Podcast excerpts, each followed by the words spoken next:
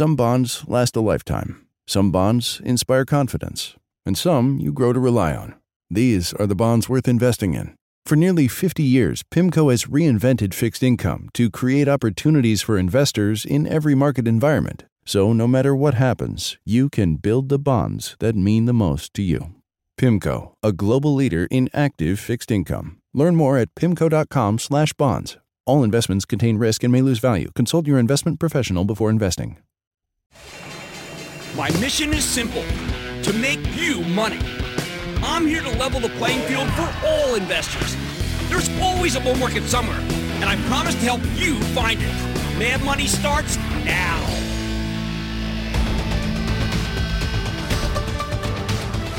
Hey, I'm Cramer. Welcome to Mad Money. Welcome to Cramerica. Other people want to make friends? I'm just trying to make you some money. My job, not just to entertain, but to educate and teach you. So call me at 1-800-743-CNBC or tweet me at Jim Cramer. How do you explain today's incredible action with the Dow surging 555 points? S&P soaring 1.78%.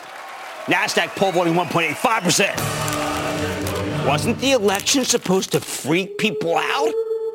But the opposite happened. We ended up with a bizarrely bullish session where both the Biden stocks and the Trump stocks rallied. Obviously, both candidates can't win, right? So what drives this kind of counterintuitive move?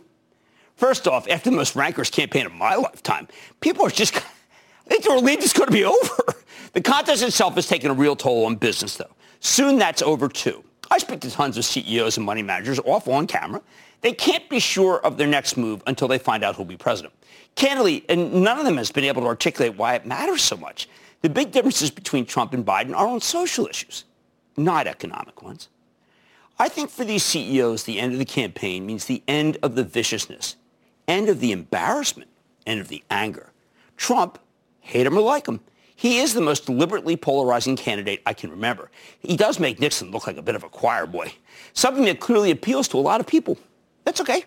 Once the race is finally over, there's an assumption that maybe some of the tension will be dialed back, regardless of who wins. In other words, maybe America can finally chill out starting tomorrow, or at least this week. Second, there's a newfound and perhaps naive consensus that our democracy is stronger than partisan rancor. Wouldn't that be something? Meaning we may actually have an orderly transfer of power if uh, Joe Biden wins. Or if you want to be more cynical, a lot of buyers believe Biden will win so decisively that we'll be able to call the race early and go to bed by midnight. I, on the other hand, have no idea whatsoever what will occur. And have said over and over and over again since 2016, you have to base your investment decisions on the hand you've been given, not the one you anticipate when it comes to presidential elections. Third and most important, this market can roar because it's already been bent, spindled, and mutilated. Last week, we got hit with a more than 5% decline, and that weakness was heavily concentrated in the big winners, including the ones that had just reported fantastic quarters. Very depressing for growth investors. Remember, Apple reported a much better than expected number, yet its stock got clobbered anyway. Microsoft gave you a picture-perfect beat. Stock got slammed. I still can't believe that Amazon got taken apart after a magnificent upside surprise. But the analysts didn't want to hear about big COVID costs, even though Facebook's practically printing money. We heard more about potential regulations than actual earnings per share. AMD delivered arguably the best quarter of the year. The stock got hammered. Why? Because they decided to make a major acquisition. Of the big tech names, only Alphabet was able to rally because they were a lot more transparent about their, the strength of their underlying businesses, including Google, YouTube, and Google Cloud Services.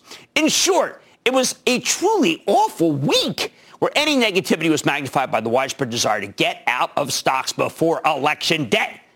So many people tried to front run that sell-off that it happened a week ahead of schedule. When they came in yesterday and everything was fine, they said, oh, I guess we got to start buying them back hand over fist. And that continued today. Fourth reason for the rally. Once the election's behind us, pretty much everybody presumes that Congress will pass some kind of stimulus package, maybe later this month, maybe in January.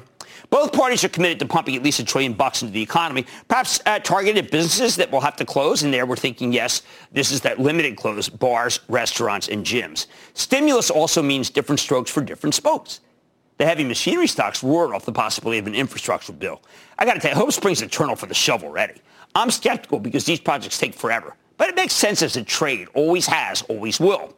Fifth positive, even as COVID cases spike, there is a recognition that the economy, the real economy, is actually getting stronger. Remember uh, Jim Fisher at for Waste Management? Getting stronger. Housing keeps getting boosted by low interest rates and city dwellers fleeing to the suburbs. If you have to be stuck at home, you might as well live in a big house rather than a tiny apartment. We're also seeing lots of remodeling as people set up home offices and outdoor kitchens where you can safely entertain your friends. Remember last night, uh, Ms. Rendle talking about Clorox Kingsford's outside. Now that the next wave is indeed upon us, we're seeing a surge of auto sales. It started with used cars. Uh, that's that Carvana and, and also uh, Lithia. But as an inventory runs off, new cars are selling too. Now, there's so much demand that I feel confident recommending first Ford last week. It took my life hand. That's working. And now General Motors. Two stocks that seem like value traps, traps not that long ago. But if you move to the suburbs, you need a car to get around. Don't forget, the auto industry was shut down for a couple of months, so there's no big inventory bolts that needs to be worked off, as there often is at this time of year. Plus, the strength of autos trickles down to everything from steel to plastic to the railroads. Did you see those? Now, seemingly out of nowhere, we're getting a pickup in industrial demand. Witness yesterday's terrific PMI number. I think it's possible we really are having a V-shaped recovery of sorts Although who knows if we can keep it the, as the pandemic spirals out of control again. And I don't mean to be harsh to the people who are losing their job because a V-shaped recovery sounds like everybody's benefiting, and they're not. Finally, let me give you the oddest reason of all for today's run. As we approach the end of President Trump's first and possibly only term, I'm struck by the fact that there simply aren't many Trump stocks. Man, I put this button on four years ago. You know that? Trump stock, Trump stock. Oh, hey! Oh, yeah, oh, no, just I got one, Nucor. I was actually wearing the helmet earlier today. Um, the Nucor, the big steel maker, that got a boost from the president's tariffs on Chinese dumping. Even with the tariffs, Nucor hasn't been a great performer. Without them, it's been much worse, though. But if Biden wins, okay, listen, while Wall Street generally likes Trump, there's one thing it hates, and that's that trade war with China. Of course, I'm in favor of it, but so what? We have so many big companies that will be showered with Chinese orders if Biden wins. I mean, think about it. It's fabulous news for 3M. Oh, it's so good for Nike, Caterpillar, oh boy, Boeing, Starbucks, and especially Apple, all of which will breathe a sigh of relief. Unlike Trump, Biden's more pro-immigration. More immigrants means more demand for housing and retail. Higher population, higher GDP. Now, the big exception here is taxes. Trump's tied to lower corporate tax rates. That's been fabulous for the stock market. Biden wants to roll these back and raise individual taxes on high earners. So if Biden wins tonight, that might put some short-term pressure on the market. But from the market's perspective, a tax hike is a one-off thing. You bake it in, then you move on. If Trump wins, we get the status quo. And the status quo has been pretty darn good for stocks. Both could lead to sell-offs. Both sell-offs, they need to be bought. The bottom line. I know everybody's worked up about the election, but today the stock market said, don't worry, be happy. Whether it's Trump or Biden, your portfolio is going to be all right. And if we get clobbered by some electoral delay or any other reason, I'm telling you right now, I want you to be prepared to do some buying. Jason in California. Jason. Hmm. Hi, Jim. I have a question about Uber and Lyft. Mm-hmm. Uh, with uh, California voting on uh, Section 22 tomorrow, how do you see Uber and Lyft in 2021? And also, do you still believe in FANG Youth for 2021? Well, uh, look, I, I, all I can tell you is this, is that, we, you know, 24 hours from now, we're going to know a lot more than we know now. So I think it would be uh, the kind of thing that would just be ill-advised for me to opine on something that we will know uh, because it will change things dramatically. Because I don't think either company's business model can survive under a true employment issue like what that ballot issue would be if it went against those two companies. How about we go to Chris in Texas, please? Chris. Booyah, Jim. Booyah. First, wanted to wish my wonderful wife a happy birthday this week. Oh, definitely. And, uh, Jim, to your wife as well. I think she has a birthday this week. I'm sorry, which one? Uh, and I said uh, to your wife as well. I think she has a birthday. Oh yeah, she yeah she yeah she was turning 35. Man, she's on. Wow. She told me to my, say that. My wife as well. All right. Yeah. Well, my question: I'm a teacher, and on an episode last week, you said to listen to our children for exciting stuff. Yes. Um, all of my students are playing the online game Among Us. Even Congresswoman Alexandria Ocasio-Cortez is playing. While the while the developer, Innersloth, is a small private developer, the game uses the platform or game engine Unity software, symbol U. You and I are in the exact, you know that you and I are in the exact same break. Uh, ben, this is what my daughter told me about too. Said this is very for real. I have liked it. I like Unity a lot, actually. I like Snowf- I like Snowflake too. I am conscious that these are incredibly expensive stocks, Tony. But remember, I always encourage one or two informed speculations in a in a portfolio, and Unity is a real good one. And yes, listen to your kids. That's Chris. Listen to your Chris. Let's go to Tony in North Carolina. Tony. What's up, Jim? How you doing? Oh man, it's just a great day. Great day at the office. Whole team was Uh, there. I'm excited to be on. Thank you Fantastic. for taking my call. Thank you for taking my call. Oh, my pleasure. Okay. Uh, with the company, I'm, uh, I'm picking it up little by little. The company earnings coming up next week, and they're expanding footprint in the industry, and of course the election. What are your What are your thoughts on GrowGeneration? I want to see how many states uh, approve marijuana. I want to see what happens in New Jersey. I know that there's a heavy short base in this. When they report, the shorts will try to knock it down immediately, as they did with Bed Bath & Beyond. Be ready for that. I do think, remember, the stock is up gigantically this year, but and it is a roll-up. They just bought the third, one of the largest single one of the hydroponics. This is the Home Depot for cannabis. Let's see what they have to say, and I'm going to Craig in New York. Craig. I have a significant position in American Tower. You do. Should I keep it there or diversify some of it? I want you to cut some of that. Now, I'm going to be very critical about this. The guy who got us to American Tower, the guy who made us about 250 points, is a man by the name of Jim Taiclet. Jim now runs Lockheed Martin. Cut that position in half. We don't know enough about the new CEO, and you're up very, very big. Wouldn't it be horrible to lose that game? And Jim Taiclet, by the way, Lockheed, I think he's going to turn it around. That last quarter was not that perfect, just so you know. All right, if this election is making you nervous, believe me, you're not alone. But today the market said, hey, don't worry. Now, look, your portfolio is going to be okay either way. We will help you through this. Well, man, money tonight, election night is here, but the unknowns, they haven't dissipated. I'm going off the charts to find out what to buy if you want to protect yourself against any sort of economic unrest. And believe me, it's very similar to the previous show to what we were on here tonight. A lot, a lot of similarities. Then the market hung on to a rally ahead of tonight's historical election. I'm getting a preview of tonight's coverage. Your money, your vote with Shep Smith. And Thermo Fisher, what's up about 240% since Donald Trump took office? I'm going to talk to the power of American innovation with the company's amazing CEO and its great devices. So I would stay with Cramer. Don't miss a second of Mad Money. Follow at Jim Cramer on Twitter. Have a question? Tweet Cramer. Hashtag mad tweets. Send Jim an email to madmoney at cnbc.com or give us a call at 1 800 743 CNBC. Miss something? Head to madmoney.cnbc.com. I want people to feel like they just learned something. We have journalists in the far corners of the universe. I can't wait to get all of those resources under one hour long newscast where we can deliver the facts of the day clearly and concisely, in context and with perspective, and tell people what's happening, what it all means. Get the truth, not the spin. The News with Shepard Smith. Subscribe to the podcast today.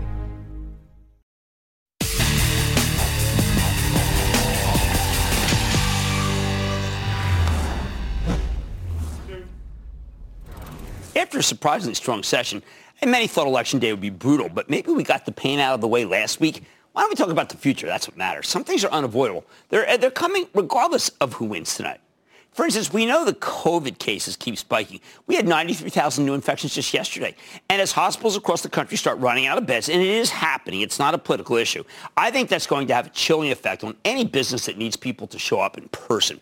Uh, that's especially true if schools need to be shut down, forcing some parents to miss work. Now, we also know that there will be another major stimulus package after the election. The Democrats may want more spending than the Republicans.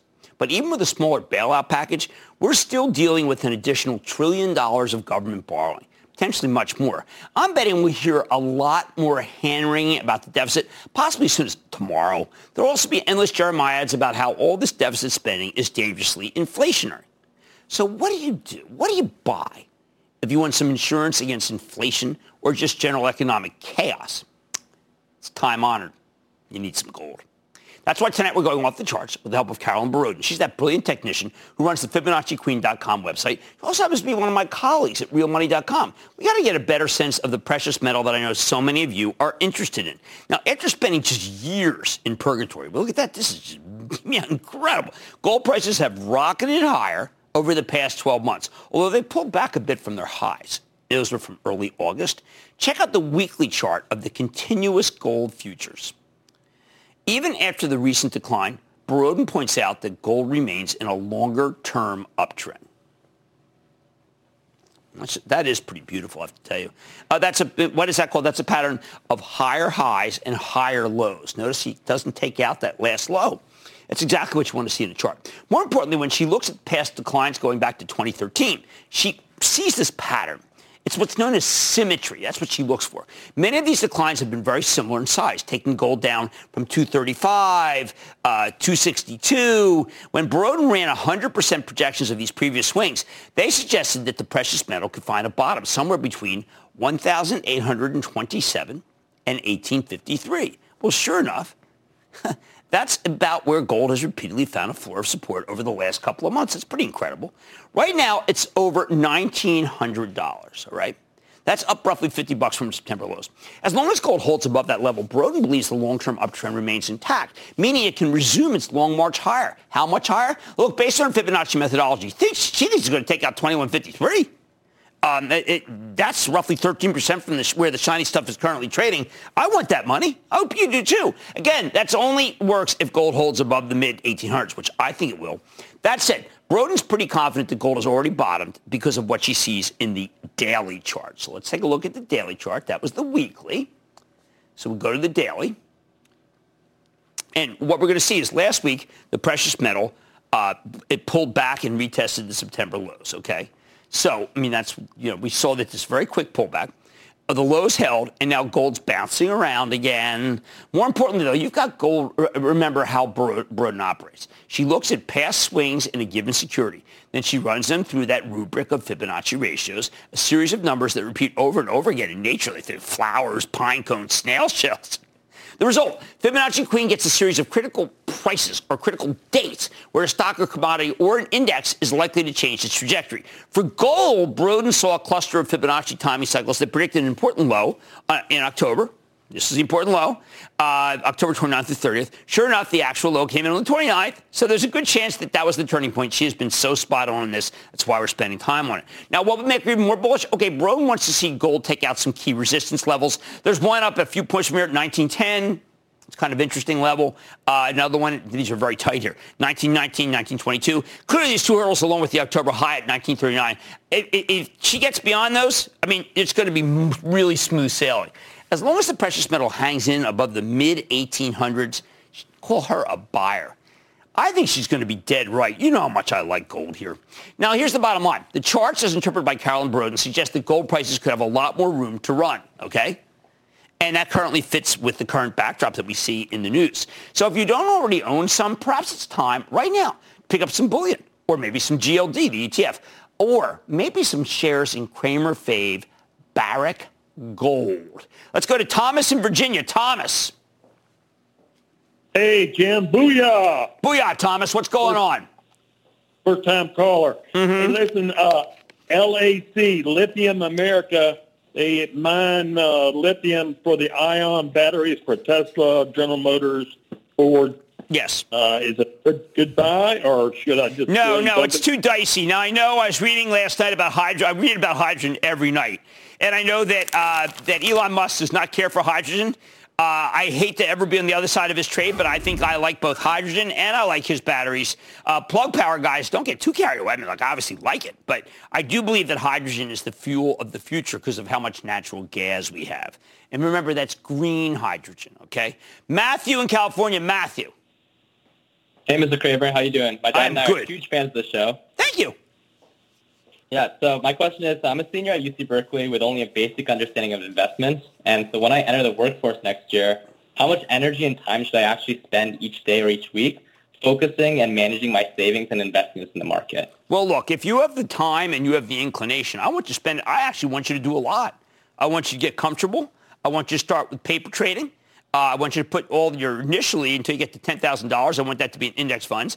And I want you to get confident. I don't want you to be in too many uh, speculative stocks. I want you to find a fine, uh, fine group of growth stocks. You're too young to be owning value. Uh, don't worry about the dividends so much as trying to get growth and some speculation after you've gotten $10,000 into a S&P index fund. All right? And congratulations. I think that's terrific. Berkeley, Cal. Chart suggests gold's going higher, people, and you know how much I like it. You know I think you should have some bullion or some GLD. Or, or yes, you can buy that, uh, buy some Barrick Gold. I mean, Mark Bristow's doing a great job there. Okay, now there's much more mad money ahead, including my exclusive with Thermo Fisher. Oh boy, the company's essential in the fight against COVID-19. So what does the election outcome mean for the stock? This may be the finest company in America right now. We're going to speak to the CEO. And then I'm reviewing the five biggest misconceptions that spring from presidential elections and the stocks you should look at right now. But first, as polls begin to close in the coming hours, I'm getting a preview of CNBC's election night coverage. Your money, your vote with Shepard Smith. So stay with Cramer.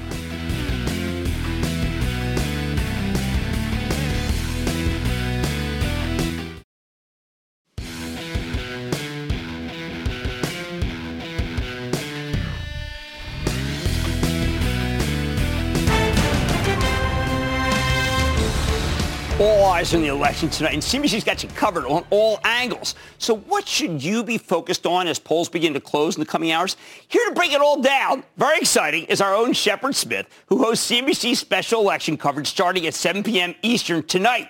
Shep, good to have you on the show. Cramer, it's like the Super Bowl.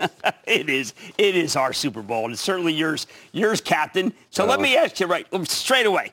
Um, where should we get the earliest indications? What should we be looking for? I know it's going to be a very short time to give us an indication of what might happen tonight. Florida, Georgia, North Carolina, Ohio. All four of those close in the first hour. So between 7 o'clock Eastern and 8 o'clock Eastern time, all of those will close. And if Biden gets any one of those four, any one of them, that could be a knockout punch. Because there are three states across the top that, that Trump has to get one of to stay in the game.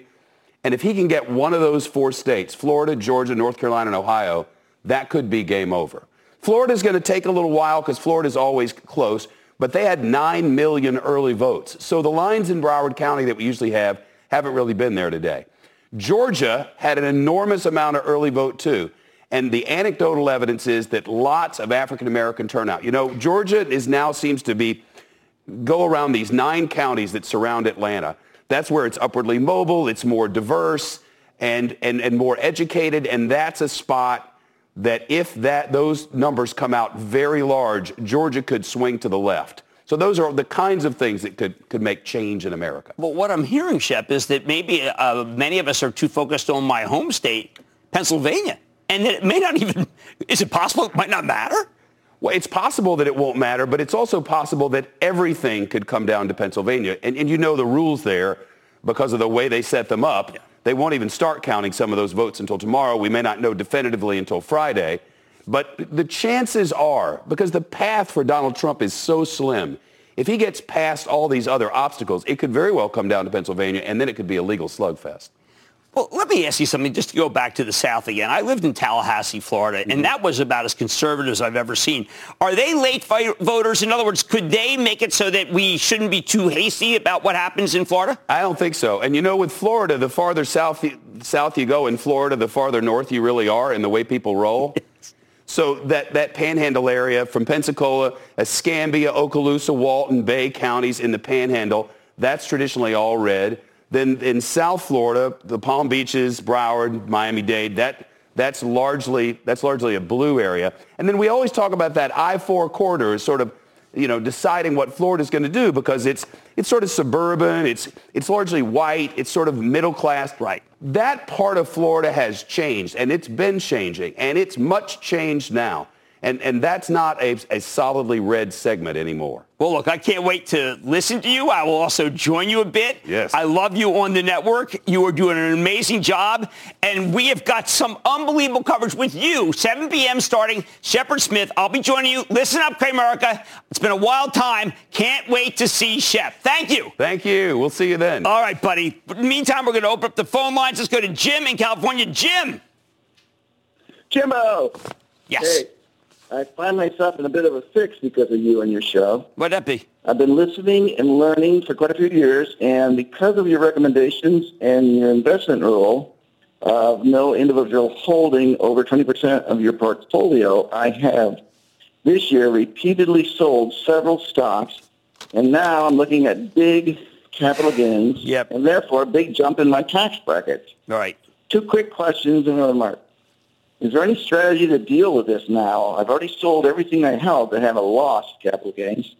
Number two, the future. What do I do to, to avoid this? Okay, look, just- it's a it's a big it's a big portfolio issue, and I came up with someone I was talking to this weekend who just had a monster holding in Apple. Thanked me for that, and I said, look, I think that it's important that you recognize portfolio discipline. I think you've done all the selling that you need to do, but understand that you didn't do wrong. I mean, can you imagine if the market went down big? Now you can say it never did, Jim, but I would come back and say the discipline always trumps conviction. You did the right thing. Now you can hold on.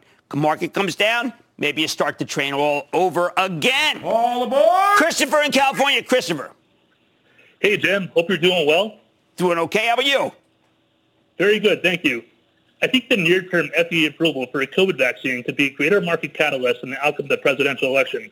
What are your thoughts and how can investors hedge their positions? Well, I mean, there's so many different companies that are doing it. Um, and I, I look, I'm quite confident in, in, science. I know that I was mocked in the New York Times for being confident in science. I'm confident in the people who are really smart in those classes that we decide not to take. I think that you're just going to have to roll with the punches, though, in this one. I don't think you're going to see anything uh, uh, beyond the first quarter. And the reason is because unless you're one of these areas that's a hot spot, I mean, if you get, if you're in the vaccine, in the trials here in New York, you're going to have to be hard pressed to find COVID. There's other areas where there's nothing but COVID, but those people don't seem to want to be uh, part of that. I don't blame them. But anyway, we got some time. First quarter. Uh, Alexia, New Jersey. Alexia. Hello. Thanks for all you do for the individual investor. Oh, and thank you, Alexia. Caretakers for an elderly family member who lives with us. Thank you for advocating masks so diligently. You bet, man. I am unstoppable on that issue. Unstoppable. I will not be awesome. stopped. Thank you. Our question is about Teladoc. You were very bullish on their merger with Livongo, but since the earnings report, the stock seems to have lost its mojo. Are all systems still buy, buy, buy with TDOC? Look, I think the combination is fabulous. I think it's going to become the new United Health. It's going to become the fintech of healthcare. And because of that, I think we all have to just say, you know what? We're going to take some short-term pain. The fintech of healthcare, after what we've seen with the fintech of, of banks, uh, it, it, it's, we got we got to be long. We have to be long it. And I think you just take your time and do it right. Democrat, Republican, Independent. We're all Cramerican here. So stick with Cramer.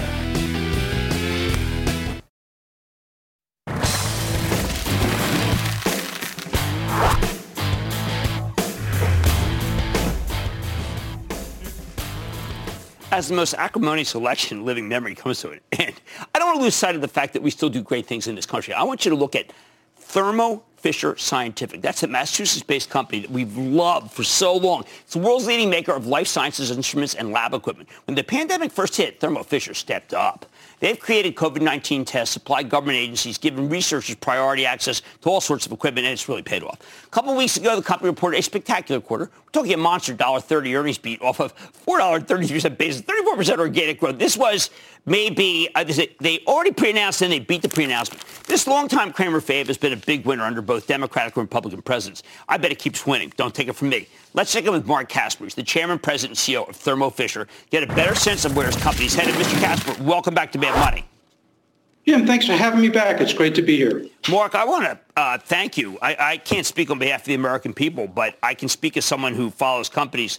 You've done more to try to stop this than anyone in our country, and um, that's not just including including the politicians. And it's done a remarkable job. You are PCR. You are the gold standard. Can you explain to people how the, you took a machine that you already had, adapted it, and created something that has really saved many tens of thousands of lives?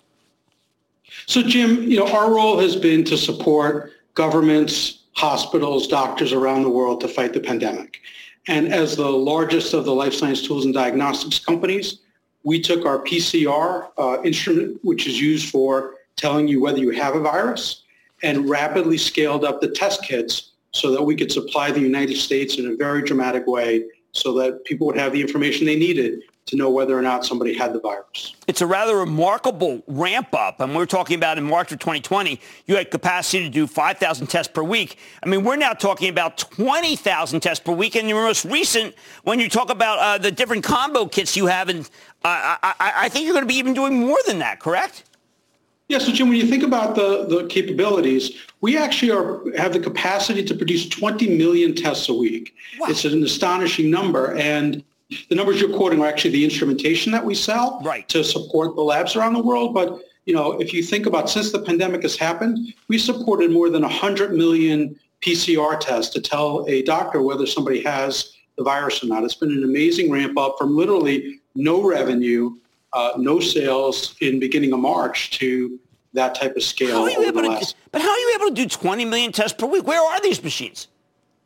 So the, the instruments um, are across laboratories in the United States, uh, uh, the major players, uh, the reference labs, hospitals, and you would find uh, them across the world. And what we're selling that 20 million is the kits that you run on the instruments uh, to say whether or not somebody has the virus. Now, you've also got a new pool test that I think would be ideal for situations where there's not that many people who may have it, so you don't have to do individual tests for everyone. Yeah, so in this case, what you do is you pool samples, and that way you look if there's a positive, then you can do a retest to figure out who actually has positive, and if they're all negative, uh, then you don't. And what it really tells you is PCR is the gold standard because it can detect very, very minute amounts of the virus in a sample, and give uh, the medical community that information that they need.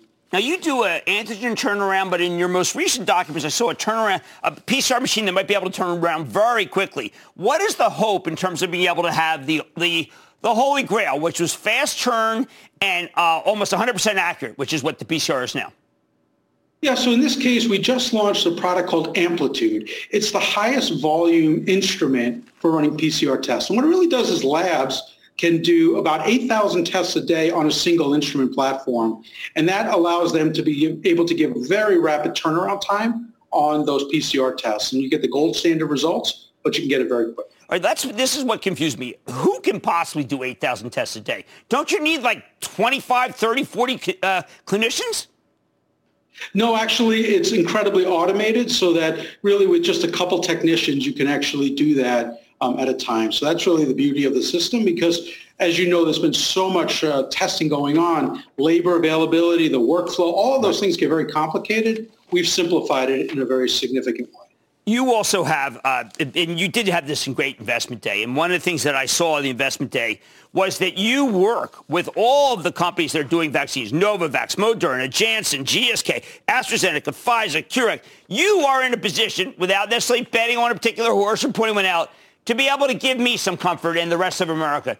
Are some of these guys going to come through and save us?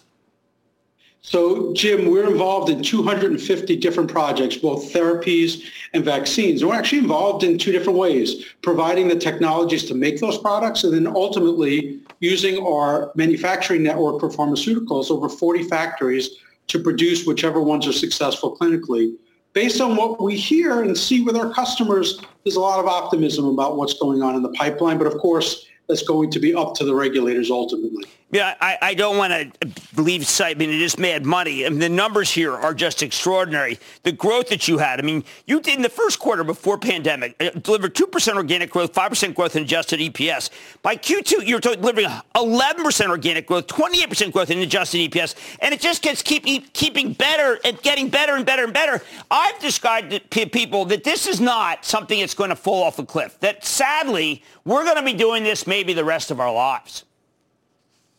So, Jim, the results that we've delivered, delivered is a testament to the team. 80,000 remarkable colleagues that I'm so uh, grateful for their efforts to respond to the pandemic. We see our position to be long-lasting because the capacity that we've expanded, you know, about $800 million in additional investments, that's going to get repurposed after COVID for other applications so that, you know, effectively we'll transition from the big COVID response to supporting other pharmaceuticals. Our instruments that will be used in the, in the diagnostic labs will be used for other testing as well. So we think the pandemic, unfortunately, is going to be with us a bit longer.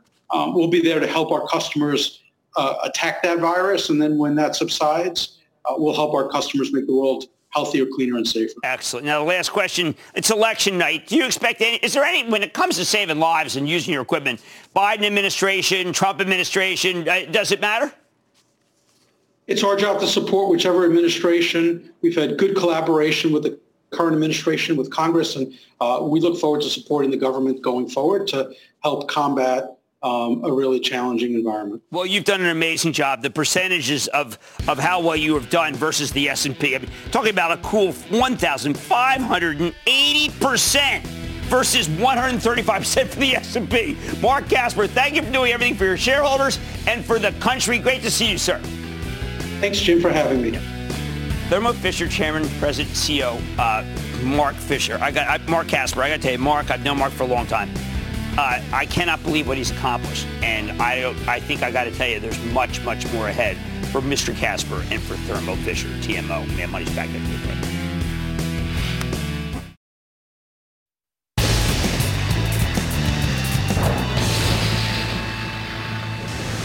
It is time. The round. Up, Ralph Rose? One another statement. And then the lightning round is over. Are you ready? Ski dad, time for the lightning round. Let's start with Jim in North Carolina. Jim. Hey, booyah, Jim. Booyah. Hey, uh, long-time listener, first-time caller. Love your show. You do a great job. Thanks for all your advice. All right. Yeah, Now you hit hey, with a stock. I, I wanted, yeah, I wanted to uh, find out your opinion. The stock's we've been up the last two days, 14%. Wanted to know your opinion for the next two or three years on FSR Fisker. Fisker. Okay, I'm glad you gave me two to three year time frame because remember, there's nothing really going to be out in the market there until 2022. In this, in the interim, I have to tell you, I think that is a beautiful car. It looks like they've converted the company. I say it's a decent spec. Yes, I'm giving him that after interviewing Mr. Fisker twice. I think it's a decent spec. Thank you, Bill McDermott from ServiceNow, which is a great stock for pointing me in the right direction. John in Florida. John. Hi, Jim. Booyah, and thanks for taking my call. Oh, of course. Thank you. Okay, the stock I want your opinion on today has a unique way of fighting cancer. They are in multiple trials right now in various cancers and have just teamed up with Merck on lung cancer, which I think is a huge positive. The stock backed off yesterday because of a private placement. And Jim, if you could even get the CEO on for an update with this um, company, I think it would be for a great interview. Uh, is this a good time to add to my position in Novocure, NVCR? Okay, remember that Novocure, uh, Bill Doyle comes on. He's the chairman. Uh, the stock has come down. I am a total believer in the technology. I think it is a fantastic look. Anything that, that can even extend the life of people who have cancer. I think it is a decent level to be able to buy, so I'm going to endorse it there. I need to go to Michael in Florida. Michael. Jim, hey, thank you for your guidance during these times. Oh, you quite uh, We really appreciate it. Uh, my stock is a drug stock that uh, had a big drop on Friday. Uh, it used to be called Seattle Genetics. It's now Seagen. Yeah, we got to talk to uh, Clay. We got to talk to Dr. Siegall because, boy, I did not like one bit what he said on said Action Alert name. We sold a lot of 200. We feel really good. Merck paid, paid 200, uh, 200 for a uh, very big billion dollar stake. That said, I did not like his notion in the comp school. He says, look, people are not getting their cancer treatment because they don't want to go to the hospital. I, that I, that sounded fatuous. So, uh, Clay, please come back so we can find out what's really going on with your great company. I need to go to Ben in New York. Ben. Booyah, Jimmy Chill! Holy cow, man. Chill. Hey, Chill was on the attack this afternoon. I don't know what got into him. What's happening? Thank you for your show. Thank you for everything you do. It's very, very important during these times to have something to look forward to. So the stock I'm calling about is RUN Sunrun. They had a merger that went through. Then once it went through, it dropped down 40%. What happened? Well, I mean, look, all the, the solar stocks are really, uh, yeah, I know, but they went the long on. I'll tell you, the long nice route with that one, which is why I always default to FSLR. First Solar, which had a magnificent quarter. Remember, there's also a lot of people in, in, a, in a Trump environment. It's not necessarily going to be a home run, okay? Let's go to Mark in Florida. Mark. Hi, Jim. Thanks Yeah, uh, for all your advice over the years. Ah, I'm thank you. hoping will share some of your great insight with me. Um, I thought that with the spike in COVID that fewer people would be returning to their offices and instead be working from home, and that this would be a big positive for Big Lots. The analysts I've read seem to be positive, and it has a $61 price target.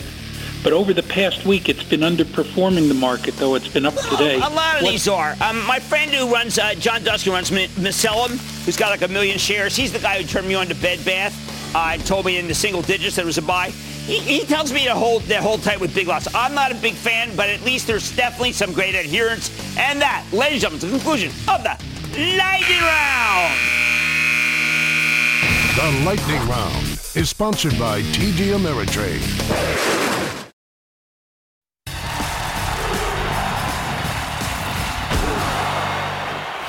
Now the election's almost over, let's go over the five biggest misconceptions this campaign season, at least when it comes to the stock market. First misconception, the Democrats, if they take Congress and the White House, they'll slash the defense budget. Granted, there are lots of Democrats who would love to do that, but they don't work in Washington. In truth, Democratic politicians love spending money on defense especially the high tech stuff. L3 Harris is a pure play with a stock that's been a real dog. Oh, man. I like it. Good management, good book of business. You might want to consider Raytheon. We had them on last week. Has a $70 billion defense business backlog. Oh, but they also have a ton of aerospace exposure. Right now, that's a disaster. I think that could turn around next year, though. Lockheed Martin, LMT, General Dynamics, they both missed their numbers. They're both worth considering here because they are just incredibly cheap. Jim Taiclet, formerly the high, highly successful CEO of American Tower, now runs Lockheed, and I bet he think I bet he turns things around. They've got a lot of competition in the space world. Second myth: if there are blue blue wave to be had, well, we're going to see big changes in healthcare that will hurt the managed care companies and bring down drug prices. Oh, please. We heard that before. We heard it with Bill Clinton, who ended up doing next to nothing. We heard about it with Barack Obama, who passed a sweeping health care bill that was a huge giveaway to the managed care companies. A giveaway! And to the pharmaceutical, pharmaceutical industry. They they did great. So if Biden wins, don't outthink this. Buy the healthcare stocks and anticipate dip. That's right. Buy them. Don't buy, sell buy, them. Buy, hey, how about I'm a big fan of Centene, Michael Neidorff, right? Bristol Myers just got a, a very good news about a new drug. Almost all the managed care drug stocks will get punished, and then they'll bounce back. Third myth, Biden will be bad for the oil business. Not so fast. Biden will be bad for drilling but that's actually good for the oil business because there's a huge supply glut right now. Making it harder to drill will drive up prices and help the producers. That means you'll pay more at the pump, but you can offset that by buying, say, Pioneer Natural Resources, or if you need some income, Chevron. Think about it like this. We've had four years of drill, baby, drill under Trump, and oil's at 38 bucks a barrel. Good if you drive an SUV, bad if you own the oil stocks. Fourth myth, the banks will do worse under Biden than they have under Trump. They know nothing. Again, there are many Democrats who would love to crush the banks, but Biden's not one of them, frankly. The, stat, the status quo isn't exactly great for the financials. They can't raise their dividends. They can't buy back stock. I think there's a lot of things that they can do under a Biden administration they can't do under Trump. Look, Wall Street generally prefers Republicans over Democrats, but they heavily favored Biden this time around. They don't like surprises. They don't like uncertainty. Trump wants to keep you on the edge of your seat. Biden is boring. The banks love boring. Remember, Biden was vice president for eight years, and the Obama administration didn't send a single banker to prison after the financial crisis. If he wins, I'd actually double down on the stock that my own for the Charitable Trust, Goldman Sachs, or on a very inexpensive uh, Morgan Stanley. Final myth that the Democrats want to break up big tech. Man, I wish. After that incredible quarter from Alphabet, where they broke out all these different divisions, I realized that a breakup would be huge for shareholders. These businesses would be worth more as independent companies. Same goes for Amazon, probably. However, in the end, the Democrats won't break up anything, so let's knock it off. Even if they bring an antitrust case against big tech, I doubt, I doubt they can find a judge to play along. Why do these misconceptions continue to exist? We want to believe that everything is on the line in election year, but some things simply aren't on the ballot.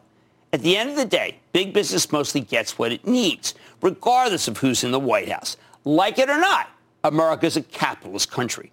One election is not going to change that, especially when both candidates like capitalism just fine. Don't go anywhere. I'm joining Shepard Smith and the rest of the amazing CNBC bench, Carl Quintanilla, Melissa Lee, Scotty Wapner, and more for nonstop election coverage in the way we do best. Your money, your vote on CNBC tonight. I like to say there's always a bull market somewhere, and I promise to find it just for you right here on Mad Money. I'm Jim Cramer. See you tomorrow. The news with Shepard Smith starts now. I want people to feel like they just learned something. We have journalists in the far corners of the universe I can't wait to get all of those resources under one hour long newscast where we can deliver the facts of the day clearly and concisely, in context and with perspective. and tell people what's happening, what it all means. Get the truth, not the spin.